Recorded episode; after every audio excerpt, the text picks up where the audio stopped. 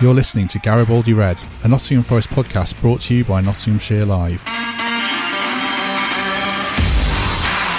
Hello and welcome to Garibaldi Red, the Nottingham Forest podcast from Nottinghamshire Live. My name is Matt Davies, and we're back after our Christmas break. And it feels a bit like when you've been at school, you know, school holidays and you've forgotten how to write. I've forgotten how to introduce this, so I'm just bumbling through as normal. But uh, I'm joined today by Reds correspondent Sarah Clapson. Good morning, Sarah. How are you? Good morning, Matt. I'm okay, thank you. How are you? Good, good. Uh, good, yes. And BBC Radio Nottingham sport presenter David Jackson returning to the podcast. Morning, David. You well? Very well. Happy New Year. It's all good. We're unbeaten in five at Forest. It's all going well. This is good. Let's just ride the wave. Absolutely. New year, new era. Success is coming. Here we go. Right. Um, so, as David says, we're doing very well. Um, Preston nil, Forest one is a very good result for Forest to start the year with. Sarah, you travelled up there. What, what did you make of it? Yeah, I thought Forest were probably deserving of the win. They played really well in the first half, just didn't create too many clear cut chances. They had so much of the ball put in. Uh, I lost count of the number of crosses they put in, but didn't really test the goalkeeper too much. Um, second half was a little bit different. Preston came out and, and put a bit of pressure on, but Forest stood firm. They, they looked pretty resolute. I, I can't remember um, there have been too many nervy moments. I know Brice Samba made some really good saves, important saves at, at crucial times. Um, but then they got the penalty, went ahead, and I thought they were, they were probably deserving of the win, really. And it keeps that unbeaten run going, which was important. It, it just makes it a little bit more positive and the mood a little bit better and just a, a bit more, a bit brighter around the place, I think, a little bit. Uh, before we go through the game in detail, then I wanted to uh, thought it'd be interesting to have someone from the BBC on for talking about this game because David, you weren't able to go. I mean, that's part of the course for yourself this season, but Colin Fray and Steve Hodge couldn't go either, and you had to cover it remotely. Uh, a very unusual situation in these very unusual times. Uh, how did it go for for the BBC? Did it actually work all right? Um, it did. We got a bit lucky that the iFollow stream uh, didn't buffer too much. we were actually okay with that. But the reasoning behind it was not the government rules, because the government rules are that you can travel in and out of a tier four area for work. But uh, the BBC decided to interpret that as well. Do you have to go still? Because uh, Radio Lancashire, in, in, for our instance, were doing commentary on the Preston Forest game. So, therefore, in theory, Radio Nottingham could take their commentary. Or we could do as we did, which is put Colin Fray and Steve Hodge in this room. Actually, this is the room uh, I'm in, the conference room uh, at BBC Radio Nottingham, and they could watch the game on a stream and provide commentary. And we decided that that would be the the better option because we thought that our listeners would prefer to listen to um, the people they're used to, Colin Fray and Steve Hodge, to commentate on the game, even though they weren't at the match uh, but they were able to see the game, and we thought that would be a better service. So yeah, they watched it uh, from here in the conference room, very well socially distanced, a good three or four meters between them, and on uh, one of those tellies up there, uh, put the game on. Um, and uh, yes, thankfully, it, it, worked all right. I mean, they were between 30 seconds and a minute behind the actual action. So if you were monitoring your phone uh, on social media and also listening to the radio, then you'd have known there was a goal coming up and then heard Colin commentating on it. But um, you know that was a, as good as we could do in the circumstances. While Nottinghamshire is in a, a tier four area, and it, it it went as well as we could have hoped. And uh, the, you know you do sort of still worry about whether iFollow just suddenly decides to crumble for a minute or two, then Colin Fray's going to have to do some expert filling for a bit we wait, wait for the feed to catch up. And it didn't help that the game then went on to nine minutes of stoppage time because we got nine minutes of stoppage time. We were a minute behind already. I virtually hardly had any time to talk at the end of the commentary on, on the programme because we were virtually done. But there we are. Well, the good thing is iFollow super reliable. There's been no problem with it all. um, so back to the game then. Forest won through um, a penalty for Lewis Grabban, handball by Darnell Fisher blocking Cafu's shot. Um, there was a lot of debate about the penalty itself, the taking of it. There was also a debate yesterday. I, was, I did a piece with Stephen Warnock from EFL on Quest saying that Preston should have had a free kick and that Fisher was fouled by Grabban and that's what sent him over. I mean, um, well, Sarah, what was your view on it? Was it a penalty? Was it a double take? Were Forest a bit fortunate there? I thought it was a penalty. Um, it was Cafu's shot that that hit um, hit the arm. Um, I've watched that again, the the actual penalty taken from Grabban, and it is quite difficult to see. Uh, Chris Hughton says he slips and that's why it looked like he hit the ball twice. Um, I guess you kind of have to take his word for that. It, it didn't look like he struck it twice, but I mean, their manager seemed pretty furious about it and uh, thought the referee had made a big mistake. But to me, it looked all right. I say I've watched it a few times, and it is really difficult to tell from the angles. But I, I guess you kind of have to take um, Lewis Grabban and, and Chris Hughton's word on that one. Mm. What did you think, David? I mean, I've seen a lot of replays of it. He probably does hit it twice, but it's so hard for a ref, isn't it, to, to make that decision in an instant? I don't think there's any replay I've seen where I've been 100% certain that it was a, a double hit. And if it was, it was so so quick that how is a referee ever supposed to see it? I think even even if they'd had VAR and even if you'd watched it over on VAR, um, I'm I'm not sure how you'd have come to a completely conclusive decision on it. Um, even if it, even if he did, it, it, was it was so quick, and I can't see that that's in any way an advantage to him. Let's face it, he didn't hit it very well, did he? You know, he, he, slipped. He's, he's gone right down the middle of the goal, um, and, and, thankfully, from Forest's point of view, gone in. So I. I, I just think it, it, how a referee is ever going to be able to see how that can be classed as a massive mistake or a huge error on the referee's part. I think is really, really harsh. The referees are under enough pressure and got such big decisions to be able to make at certain times. To then say that that's a massive error, I think that's that's a bit harsh, really, on the referee because he's um, he slipped and he, it doesn't it doesn't obviously look like two touches. That's fine. Was it a penalty? I, I, think absolutely. As he's gone down, he seems to me he's put his arm, his right arm out like that. He's, he's hit him there. Handball penalty. I, I, don't I don't see how it can be an argument really. Mm, mm. I mean, um, Greg Oram here. Happy New Year to you. Greg says about time we had a bit of luck go our way. Um, I mean, Forest have done a lot of things that make me think that they look like a relegation team recently with the goal against Stoke and the goal against Reading and all that. But they have do seem to be turning a corner, hopefully, and maybe that bit of luck did go their way. I mean, do you think, David, they are actually turning a corner now, or are we just being typical football fans and getting way ahead of ourselves?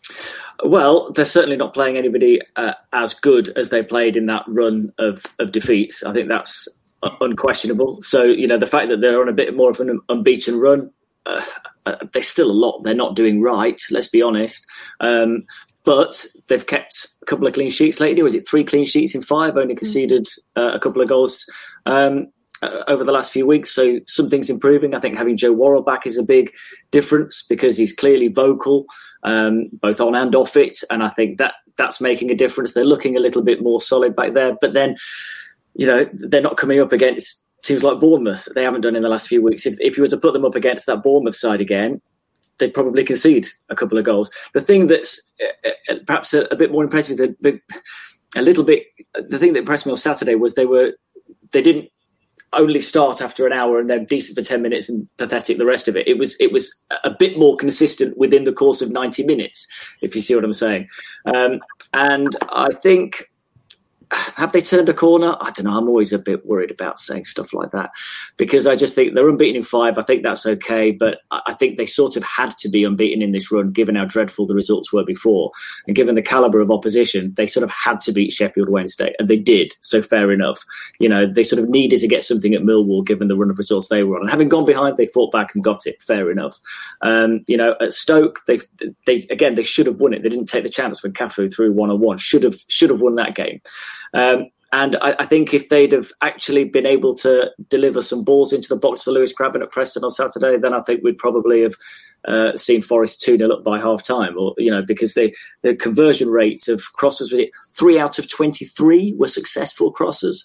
Um, on Saturday, that that's appalling. We, we look at the caliber of players, the ability of those players in that team and it took about three out of 23 across 90 minutes. The fact that they've had 23 suggests that they're getting into the right positions. To only then find another Forest player three times, I mean, it's just it, it's not good enough. So that there's still a lot wrong with Forest. They haven't just suddenly turned a corner, found their form, and great, they're going to fly up the league. It's nothing like that there's clearly still issues in there, but they're able to find a few results lately, and that's good. And it's got them a little bit outside of the uh, relegation places, although you know not loads.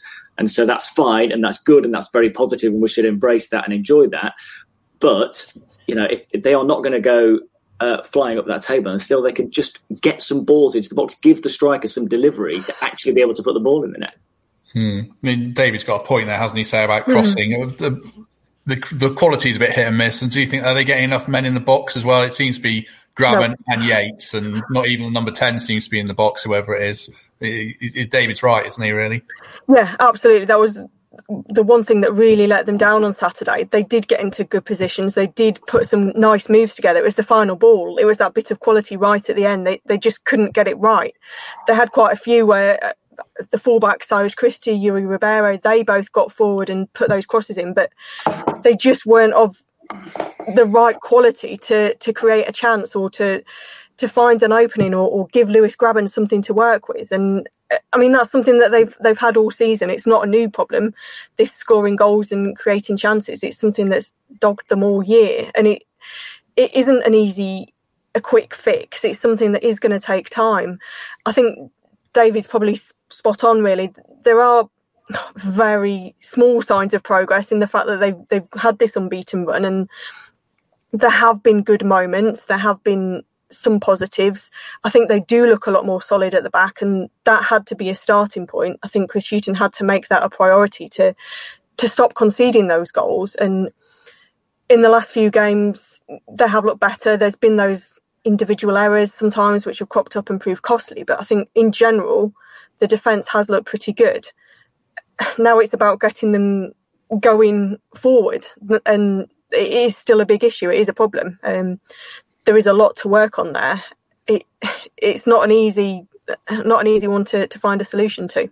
Mm. How much credit do we give Grabban for bouncing back from that Stoke game? Because obviously he scored at Preston, but I didn't see the game, so I don't know what his all-round play was like. I mean, Sarah, do you give him a lot of credit for how he recovered at Preston or not? Yeah, I think you have to. Um, I don't think it was his best game, but I thought he, he worked hard. He didn't have a lot to work with. That was partly the problem. He was living off scraps for a lot of the time, which he has done for, for most of this year. But to step up and take the penalty at a crucial time, I think you have to give him a, a lot of credit for that, um, albeit he, he, perhaps didn't hit it as cleanly as he would want to. Um, but just to come back from that error at Stoke, he, he took a lot of criticism from that. He continues to take a lot of stick for wearing the captain's armband. I genuinely don't really understand that one myself, but I think he he stepped up when needed and he, he scored the winner. And you know that's what you need from your striker. You need them to take the chances when they get them, and he got one on Saturday and he took it. Hmm.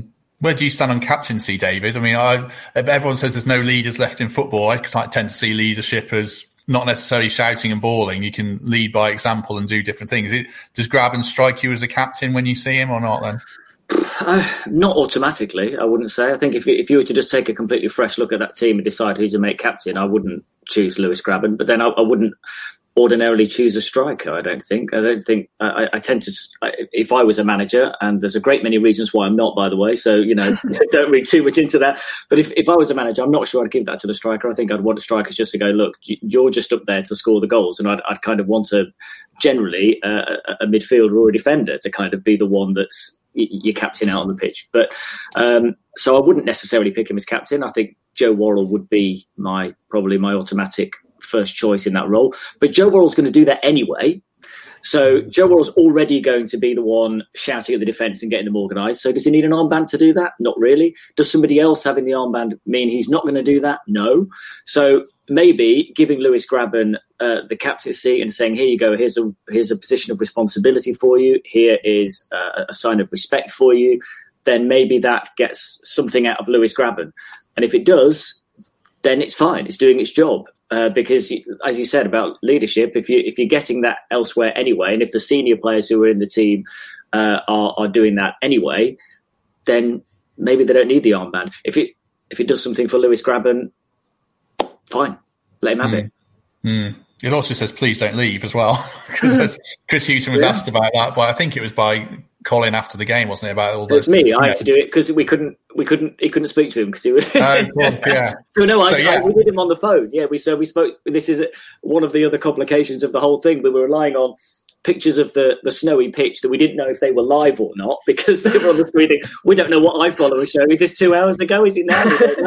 uh, and then after the game, yes, I, I, spoke to the manager and Joe Worrall on the phone, uh, and um, yeah, I asked him that whether whether he, he thought that Lewis Grabban would be going, and he's because obviously there was speculation earlier in the year, and now we're into January, um, and he he said he was confident that, that he'd be staying. And you know, he he is somebody who, if you get the best out of Lewis Grabban, he just will score goals. We knew that earlier in the season when he was missing chance after chance, including that. Oh, that horrific one! Which game was that? Know, we took Rotherham. past the goalkeeper, Rotherham. and you think, "What is going on?" You know, what is going on? But you know, with him that he will he will get goals eventually. You know, he will keep stepping up. He will keep doing it, and he will eventually get you goals. Um, mm. So I don't think there was any doubt in that. And yeah, maybe it does say that. Maybe it does say to Lewis Grabban that you are an important part of, of my team. You're an important part of uh, of this club. Um, and and here's something that maybe gets more out of, of him in the dressing room. Maybe wearing the armband does something like that for him that we don't see that maybe the manager does. Uh, and I actually asked him, Chris Hughton about it when he first took over. I said, "Will you be keeping Chris Hughton as captain?" And he, he uh, and he, I think he had done just for the first game. And he said, "Yeah." He said, "Partly because he already was." Um, and I thought, well, actually, that's a fair point because there's one thing giving somebody an armband, there's another thing taking it off somebody and mm. what that says to him.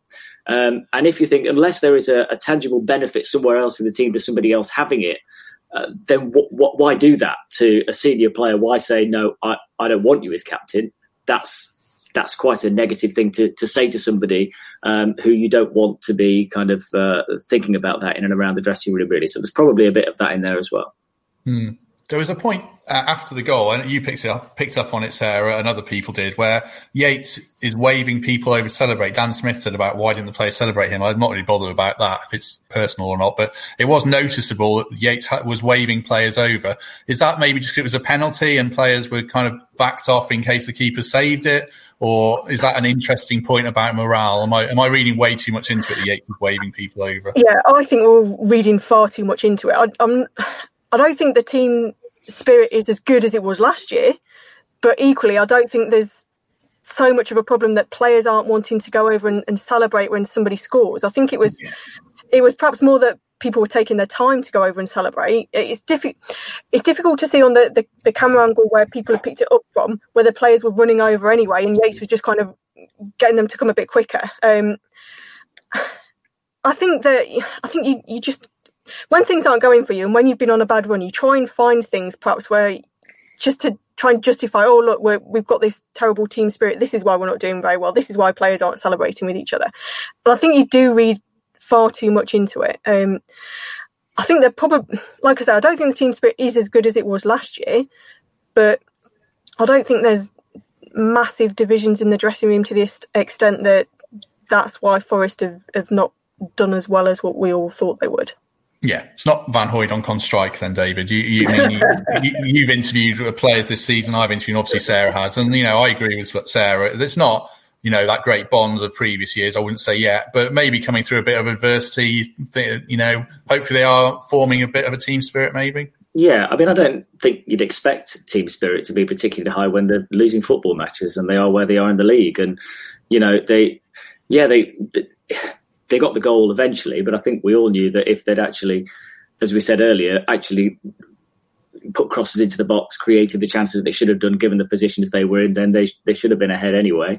Um, I, and so I think maybe there's just a little bit of that in there as well of like, well, okay, yeah, we've got the goal, but you know, it, it, it, it's not like they've just scored a goal in the last minute of a game that sent them up into the playoffs or something. You know, it isn't perhaps necessarily that same buoyant, jubilant kind of atmosphere that you get from a great team spirit. You know, Forest, you know, just over 12 months ago, they were winning football matches and, and going top. Uh, as they did at Stoke, you know that that that's going to just get everybody excited. At the moment, that's not really where Forest are. Where Forest are at the moment is grinding out results and just sort of coming out of it and going, okay, where are we? What do we need to do next? And they're in the middle of that. They're not really in the in the spirit of doing a lap of honour to, to celebrate a goal and, and, jump all over each other and celebrate it. I, I, don't sense that's the mood, and nor would I particularly expect it to be. Um, it's a good win. And I'm sure that they went off, and I'm sure they were very happy. As speaking to Joe Worrall after, he sounded very different to a very different Joe Worrall to the one that we spoke to uh, a few weeks ago when he sounded a bit cross, quite angry, frustrated, annoyed at what was going on at Forest, and he sounded like he felt like things were beginning to turn. He wasn't unrealistic about it, but it, he sounded a bit like, "Yeah, we're you know we're on the road." But it, it seems to me at the moment that what's going on is more of an atmosphere of hard work um, and just trying to get this team out of the mess that they know they shouldn't be in already. Uh, and and that's where the the mood is at the moment. Uh, that's kind of where it should be, really. Hmm.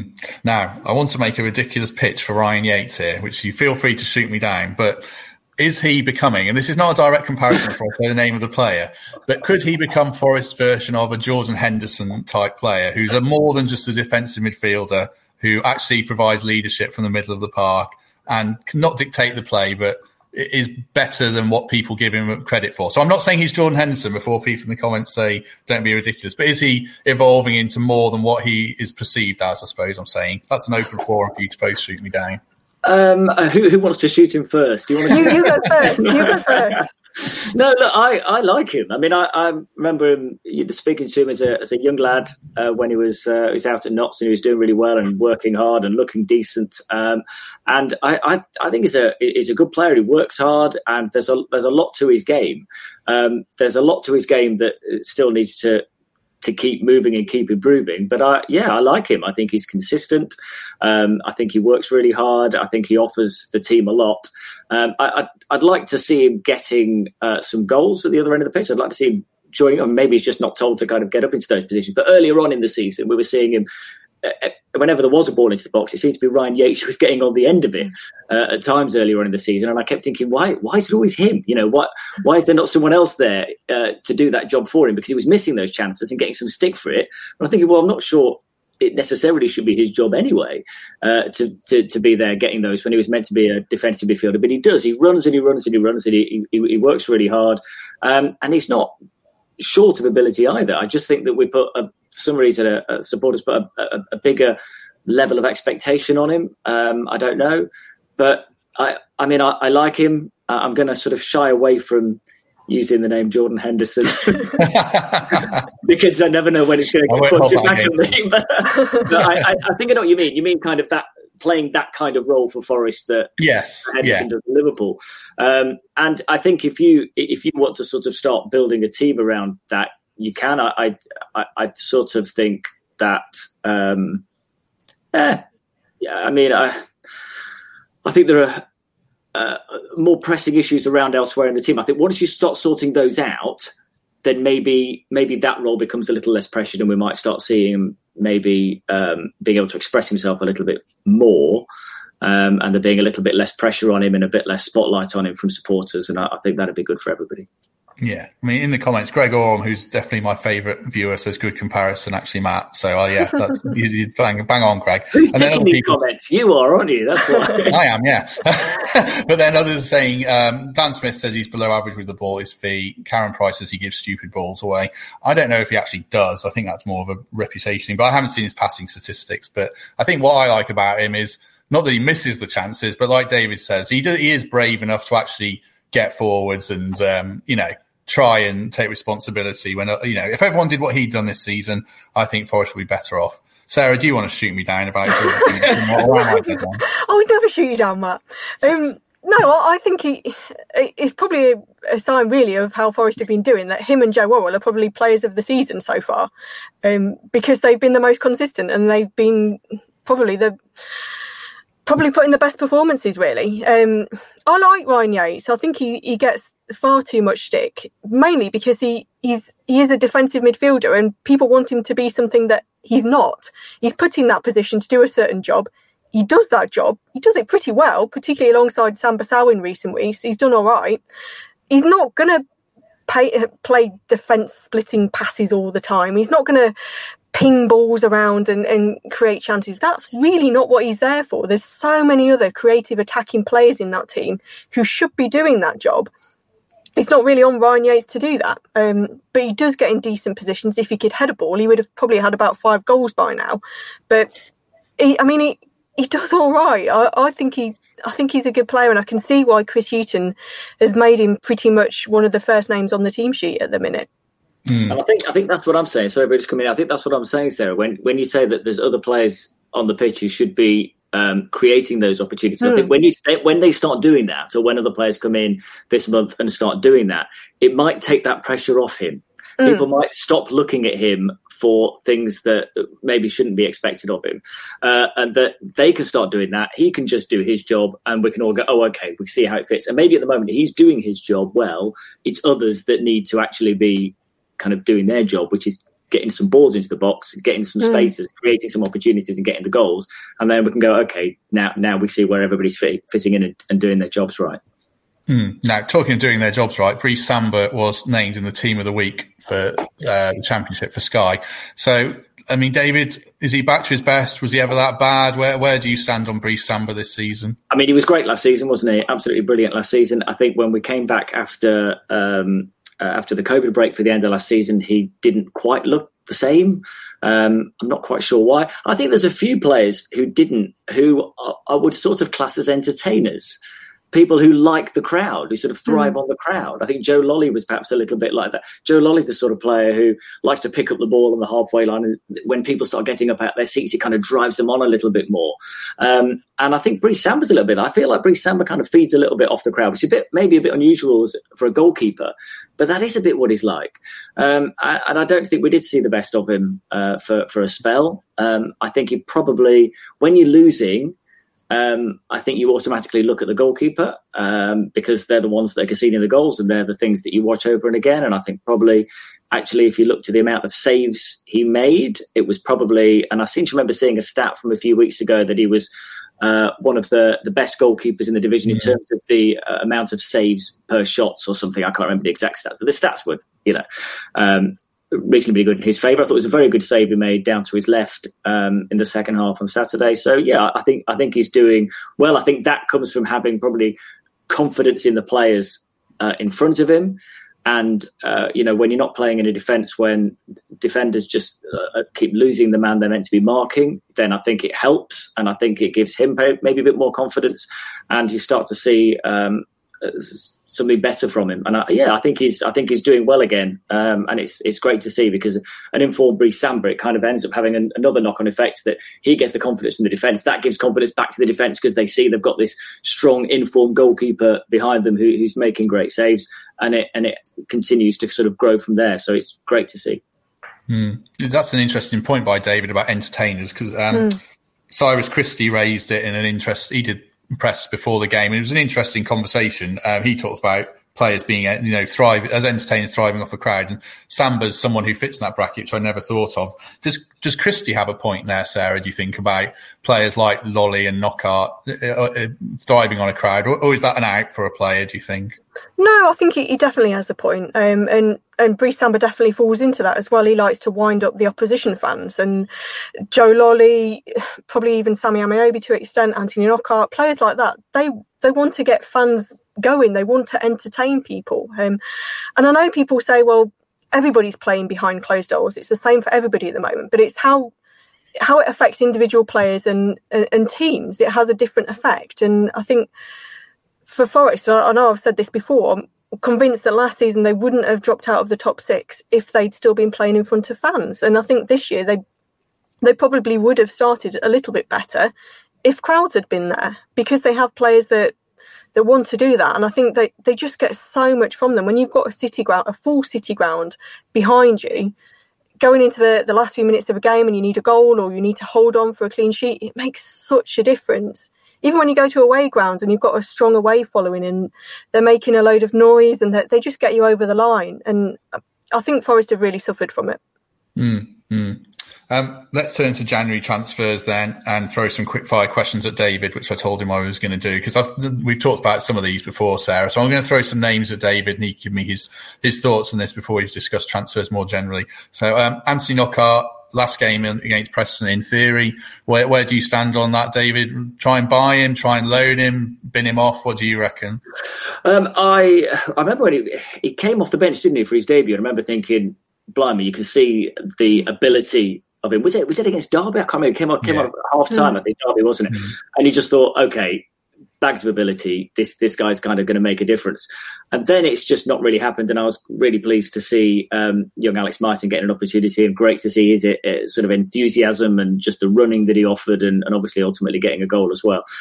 But I, I, think he has gradually sort of picked it back up again. Anthony Knockaert, Chris Hughton made a similar point when I spoke to him on Saturday that he sort of feels like he's getting towards um, where he wants him to be now. So I'd probably be thinking, yeah, let's let's let's extend the loan if you can. Um, he sounded like he wanted to stay uh, when we spoke to him uh, the other night, just after the uh, after the Stoke game.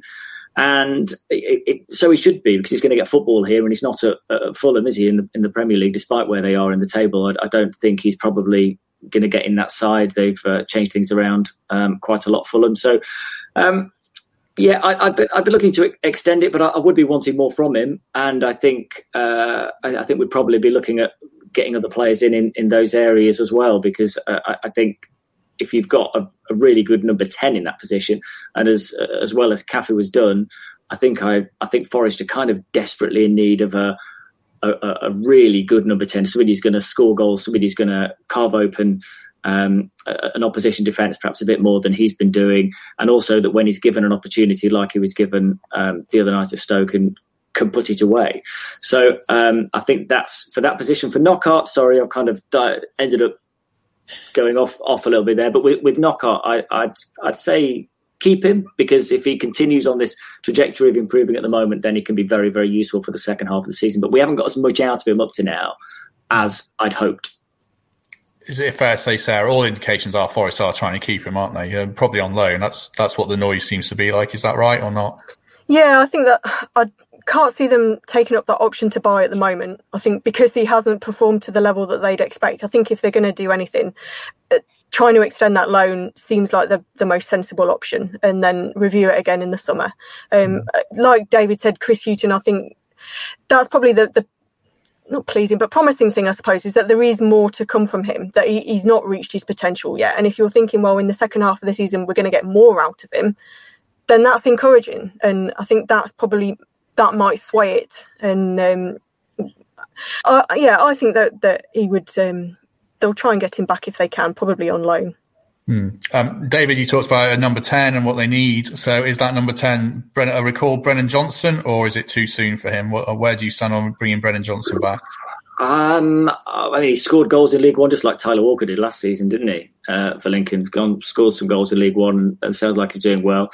Um, uh, bring him back if he's going to play, uh, but I don't see any point in bringing him back if you're going to play him for a little bit or you know try him and then end up leaving him out for the rest of the year. What's what's the point? He's you know he's developing well at Lincoln and he's doing well. And the fact that a player's gone out and done well doesn't mean Forest have done bad business by letting him go. It means they're mm. doing good business because they're giving a young player an opportunity to go and get first team football and they're doing well and thriving and playing well in that environment. And maybe Forest will get a longer term benefit. Rushing him back to throw him into the first team in a, um, a, a possible relegation battle if that's how it pans out I'm I'm not sure. I mean, I haven't seen him play. I've seen the the fact that he's scored goals, and I've, I've seen a couple of them, but I don't I don't know how much to read into that. Really, the difference between scoring goals against a team in the in League One to putting him up against teams at the top end of the championship. How, how comparable is that? I don't know. That that's something for, that Chris Hughton will know an awful lot better. Um, I, am not sure, I, but it, equally, I'm not sure what else you get in terms of um, in terms of quality in January mm. for that position. So mm. um, I, I, would possibly be inclined to say uh, if, if they can get better, if they can get um, a, a, really good number 10 in from somewhere, then I'd, I'd favour that because I'd rather Brennan Johnson just go and um, get more out of his, his loan at Lincoln and, and we'll see where he is ready for next season. Yeah, I mean, um, Tom Clifton says Carvalho, but I think the only player who's in line to be recalled potentially is Brennan Johnson. No one else is coming back. Um, and then the name we're all forgetting, Sarah, um, Simon Gill says Luke Freeman could be our number mm-hmm. 10. I mean, he's not done a lot so far, but he's coming back from surgery. I suppose, is it, should we, are we foolish to write Freeman off at this stage of the season? Yeah, I mean, he's probably a little bit like, well, like Knockaert and a lot of the, lot of the players. Really, he's not played to his potential. Um, we haven't seen him play or, or, have the impact that we kind of thought he would do. I think it's going to take time for him. Obviously, he's had this surgery; he's been out for quite a while now, um, so it's going to take time for him to get back up to scratch. But he can certainly have a part to play. I think he, he's somebody that that Chris Hughton's going to going to look at and, and, try and bring in and, and get him back in amongst the team. But I still think they they need somebody else in that position as well. I, I, think trying to find, I know they've got loads of midfielders, but trying to find a, a creative midfielder who can add a bit of something going forward, I think that has to be that has to be upon their their list. Yeah, and I suppose the name, the big name to you again, David, for your final uh, opinion is uh, Kamil Grosicki. Has always been in the frame for months and months. Almost signed at the last window.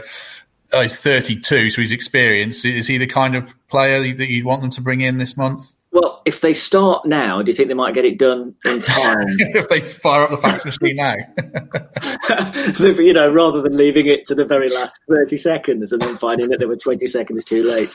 Um, yeah, I mean, uh, uh, Chris Hughton seems to like experience. He seems to favour experience, and he's done that over the last few weeks. Even just in a small matter of, you know, Loic Mbe Soh was on the bench the week and left him out in favour of bringing Scott McKenna back, and you know, Alex Mighten missing out and bringing Knockaert back. He tends to seems to favour more experienced players. I think certainly uh, at the moment, while they're at the bottom, I think he'd rather have a, a majority of experienced players around rather than um, than younger ones. Uh, and that seems to be the way it works. He obviously likes Grosicki, tried to sign him last time. So if, if, if that's, I mean, he's not been playing again. And, and, you know, this is, this is what you get in January. You know, the, these are not, um, necessarily long-term thought out things that might chase, take 12 months to chase a player and get the one you want at the right time. This is who can we get this window to, to help Forest out o- over the next few months. Um, and he's somebody who Hughton knows and likes. And if he feels he can get the best out of him, and if he feels he can get him going despite having not played for a bit, then then great. But again, this is this is where Forest are. So many years in a row, where at the start of January we're looking at who, who can fix this problem that, mm. that we've got halfway through a season. And it, it just shouldn't be like that. It, you know, but there's constant changeover of managers, a constant change of um, transfer policy um, and a constant mishmash of signings over so long and so many signings over so long that once again we go into January, despite having made uh, more than a team's worth of signings just a few months ago, thinking who who can we sign now? Who's available that we can sign now to to plug a gap? Um, and it, it it can't go on like that. You know, longer term that that has to um, change. And if you ask anybody at the club, they'll all agree, but but they would have done for years, and it's all you know, it's all continued to be the same. So I think that's the bigger problem underlying all of this. But here we are again, start of January, thinking who can uh, who can Forest get to put some cross into the box or to fill the number ten position. And um, yeah, if, if Chris Hughton believes he can get uh, Grosicki in and firing and uh, and playing well quickly enough, um, then then great. Mm. Now, I'm going to throw some names at you, and all, you're allowed to do is say stay or go, or here, or here or gone, in fact, for the end of the window. And Sarah, I'll throw them at you first. These are current Forest players. Will they still be here at the end of January? Is this, uh, sorry, is this will they be, or do we want them to be? Will they? Will they be? Will they, will be? they be? Okay. Yes, yes or no? Guerrero. Mm, oh. Mm. I don't know. tough one. I'm thinking too much about that. It's a tough this one. I think slow fire, Sarah. From you, I know. I know. uh, I'll go with no. Yanu. No. Darikwa. No. Clough. Oh gosh. Um, yes, but I think that Forest will again try and, and move him on. Yeah, and Hefele. Uh, probably the same. Probably they've been here for, there's been so many windows where those two have been possibilities to leave and just haven't they haven't been able to to get fixed up with something. Um, I'm sure Forest will try for both of them again, but it's easier said than done when you're not playing games. And then David, I'm going to throw the same names at you. So Guerrero. No, I, I mean, I, I, think that he, I, I think probably he'd go. Yeah, Sorry, I've, I've meant this meant to be one word. Sorry, I'm not. No, no, it's right. I'm right. I set the tone, David. So short answer. deliberate as much as you like. Yanu. I mean, Yanu, I quite liked him when we saw him earlier in the season. I, I sort of thought he got quite a decent left foot. I quite liked him, but uh, by the sounds of it, it seems like he might might go. But I, I, I, I, quite liked him a bit earlier in the season. But there we go.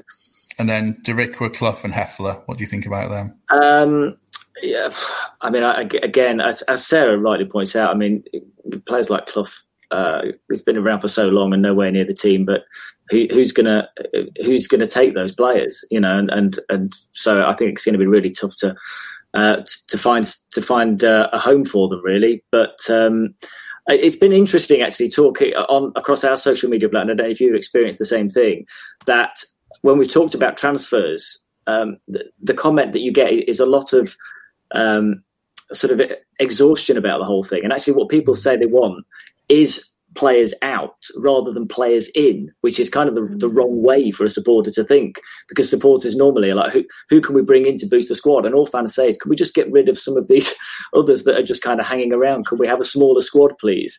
And it's that feeling that's been built up over the years of this become a sort of transfer apathy and it becomes a bit more less exciting when players sign and more interested in can the squad be smaller? Can we have a tighter unit of a, of a squad that can create a, a, a good team spirit?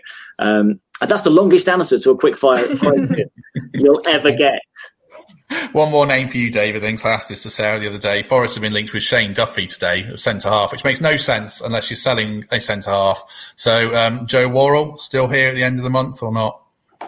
Yeah, I think so. I, I, I, mean, I certainly want him to be here at the end of the season. I mean, if if he is able to move to the Premier League, I don't think any supporter would necessarily blame him. But I'd I'd like him to be there. If you're going to be down at this end of the table at this stage, he's somebody I want in the Forest defence to help lead the charge out of it. Uh, let's uh, finish up by turning our attention then to the FA Cup tie against Cardiff at the weekend. Uh, a weird question: Do we do we want Forest to win? Bearing in mind coronavirus postponements that are rife and everything? Is is it a good thing if Forest win the game, Sarah? I, they won't be going out there to try and lose the game, but I think no. if they if they got knocked out, I don't think it would be too big a deal. Um, it would be nice to keep that momentum going, and I could see why um, you would perhaps want to get that win because then you make it obviously six unbeaten, and you feel like you're on a little bit more of a roll. But if they didn't, I don't think anybody would be too disappointed because of how congested the season is anyway at the moment. Um, yeah, I think that's that's probably about where they're at. It's going to be interesting to see what team Chris Hughton picks, whether he gives a few players who haven't had a chance a run out, have a look at them, maybe some of the younger players. Um, it's going to be interesting to see what 11 he picks. If mm. if all clubs approach it that way, what a great opportunity to try and win the FA Cup this year. Yeah. yeah. If everybody's not going to bother that much, then let's do it. Let's let's go. let's actually have a good cup run for once. I suppose looking at Cardiff's results, I mean, you know, Forest might enjoy putting another nail in Neil Harris's coffin because they're mm. bang out of form. Cardiff are really struggling, so I suppose they're going to have to go for it, aren't they, David? Yeah, I suppose so. Um, I mean, but as Sarah said, you know, it, it isn't it isn't the priority. Uh, of course, it's not. But it, it never is, is it? And with Forest where they are in the league, of course, that that is where they um, uh, they've got to kind of focus all of their attentions, and you don't want a fixture backlog of FA Cup games like. Um, well, we're we're so pleased to lose to Barnsley on the opening day, weren't we?